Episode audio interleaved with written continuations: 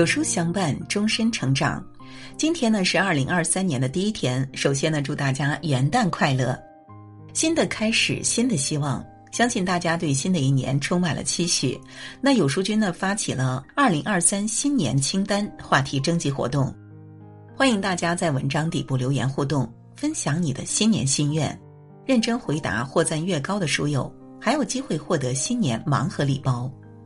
那今天的文章让我们来听《人民日报》新的一年请对照九个方法来爱自己。时光远去不留痕，匆匆忙忙又一春。一路奔波一路辛苦的我们，终于踉踉跄跄地迎来了二零二三。回首过去的一年，持续的疫情缓慢消停，停摆的生活也逐渐回归正常。没有人看到我们历经了什么艰难，也没有人知道我们的心早已疲惫不堪。所幸一切都过去了，让我们对留在时光里的风霜背影说一声谢谢你。二零二三来了，新的开始，我们更要好好爱自己，去做让自己感觉幸福的事。一、坚持阅读，拓宽自身视野。前几天，环卫工阿姨四年创作超三百部诗歌小说的新闻悄然登上了热搜。湖南长沙五十一岁的黄新生是一名环卫工人，八年来图书馆一直是他的灵魂庇护所。他每年借阅图书百余本，闲暇时将生活的风风雨雨都写进了诗里。央视新闻给黄阿姨的评价是：在马路上，黄新生用扫帚清洁城市；下班后，他会拿出纸笔，用文笔清扫心灵。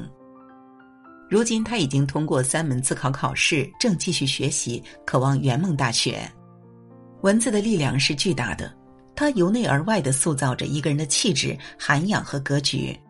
未来的日子，我们也要沉浸在知识的海洋，一步一步走出多彩的人生。二、定期奖励自己。相信大家都有一种体验，别人一个不经意的称赞，过几天回味起来也甜丝丝的。生活一直都不是矮板的默剧，而充满着五彩斑斓的精彩。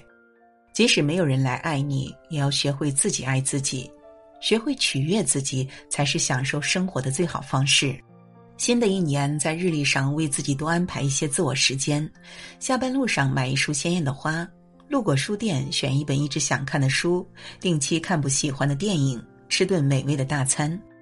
如果累了，就奖励自己好好休息，去泡一个热水澡，去做一次按摩。当单调的生活充满了简单的仪式感，心情会变好，人生路也会更加顺畅。三、保持微笑，提升幸福感。过去的一年，我们过得很不容易，时常怀疑生活在为难自己，疑惑荆棘丛生的日子到底为了什么。直到走过一整年的坎坷，蓦然回首才发现，其实一切并没有想象中的那么糟糕，很多烦恼只是庸人自扰。三毛有句话：我笑便面如春花，定是能感动人的，任他是谁。没有什么不会过去，一笑而过是豁达，也是坦然。新的开始，让我们对生活说一声亲爱的你，二零二三请给生活一个笑容。用这笑容传递给亲人最真挚的爱，用这笑容传递给朋友最真诚的关心，也用这笑容让自己保持一个最好的状态。四、享受独处，回归真实生活。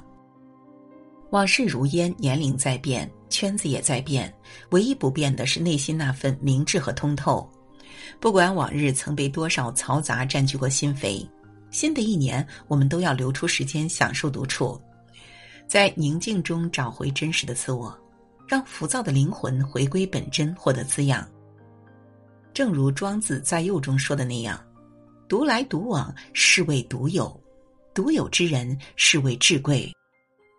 偶尔的远离世间的喧嚣，是给自己一个放空的机会，也是寻找自我最好的方式。没有人能够唤醒我们的心灵，只有我们自己。享受独处，就是享受纯净心灵带来的充足快乐。五、收拾房间，定期清理。你所住的房间正是你自身的折射，你的房间就是你将来的人生。曾经不以为意的一句话，如今已是深有体会。前段时间因为生病没有心情，也没有力气收拾房间，很多垃圾直接堆在角落，结果房间里越来越乱，心情也一直轻松不起来。直到后来恢复力气，一通打扫，整个人才同洁净的房间一样明朗了起来。网上看到个很有意思的说法，堆积的破烂儿其实代表着你的良心不安的聚集，担忧的聚集。这种负能量的聚集形式会在不知不觉中消耗着我们。而打扫的过程其实是权衡、选择、处理的过程。这种人与物的互动可以帮助我们打开自己，整理内心。六、劳逸结合，给自己片刻的放松。忙碌、疲惫、内卷、焦虑、内耗，这些词几乎贯穿了二零二二年很多人的大多数时刻。过去这一年，我们将所有精力花在工作与忙碌，却让自己越忙越穷。害怕被淘汰，担心被替换，整日为了几两碎银奔波劳碌，却从没有想过，即使再努力，也会出现更优秀的人；即使再拼命，想要的成就也不会即可开花结果。人生就像马拉松，考验的从来不是一个人的爆发力，而是他的持久力。偶尔的放松并不会影响结局，而一味的紧绷也许却会适得其反。学会给自己放个假，别活得太累，别让人生只剩忙碌。适当的放慢节奏，劳逸结合，反而能不慌不忙地走出自己的道路。那从今天开始呢，慢下脚步，缓缓徐之，调节好生活与工作，才算真正掌控住了人生。七、尝试下厨，做顿美味的饭菜。曾在网上看过一句话，爱做饭的人往往都热爱生活，他们从不纠结鸡毛蒜皮，不计较得失小事，即使日子平淡如水，他们也能用一蔬一饭换取心之所安。美食最能安抚人心，做饭最能抚平烦恼。我一直觉得，一个人在下厨做饭的时候，也是他最接地气的时候。穿梭在厨房的各个角落，一举一动满满都是烟火气息。就像老一辈人常说，会吃饭的人能够走下去，但会做饭的人却能走得更长远。做饭其实就是在用美食疗愈自己的过程，连同那些藏在内心深处的烦闷，也在做饭的过程中慢慢消失殆尽。新的一年，学着给自己做顿饭，在油烟滚滚之中把生活过得热气腾腾，在烹饪清洗之中将自己整理得井井有条。把偶尔健忘，不把所有事放在心上。知乎上有个提问，什么叫拿得起放得下？一个高赞回答说，放下就是把它从你的心中剔除，不再去关心挂念一件事，不去在意它，以一种洒脱超然的心态去对待它。人生在世，我们总会遇到许多不尽如人意之事，与其事事在意结果，不如学会释怀。记住该记住的，忘掉该忘掉的，让大脑有选择性的记忆，不把所有事情放在心上，不让自己活得太累。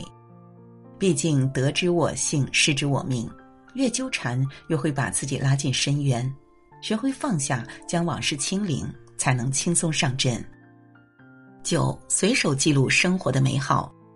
人民日报曾发表过这样一段话，想拍就拍，想照就照，想炫就一定要去炫。因为十年后再好的相机和技术也拍不出如此的模样。大胆地去记录生活，你现在的每一天都值得被收藏。懂生活的人从来不会将自己限制在柴米油盐的反复中，而是即使生活一成不变，也能从中发现烟火气的乐趣。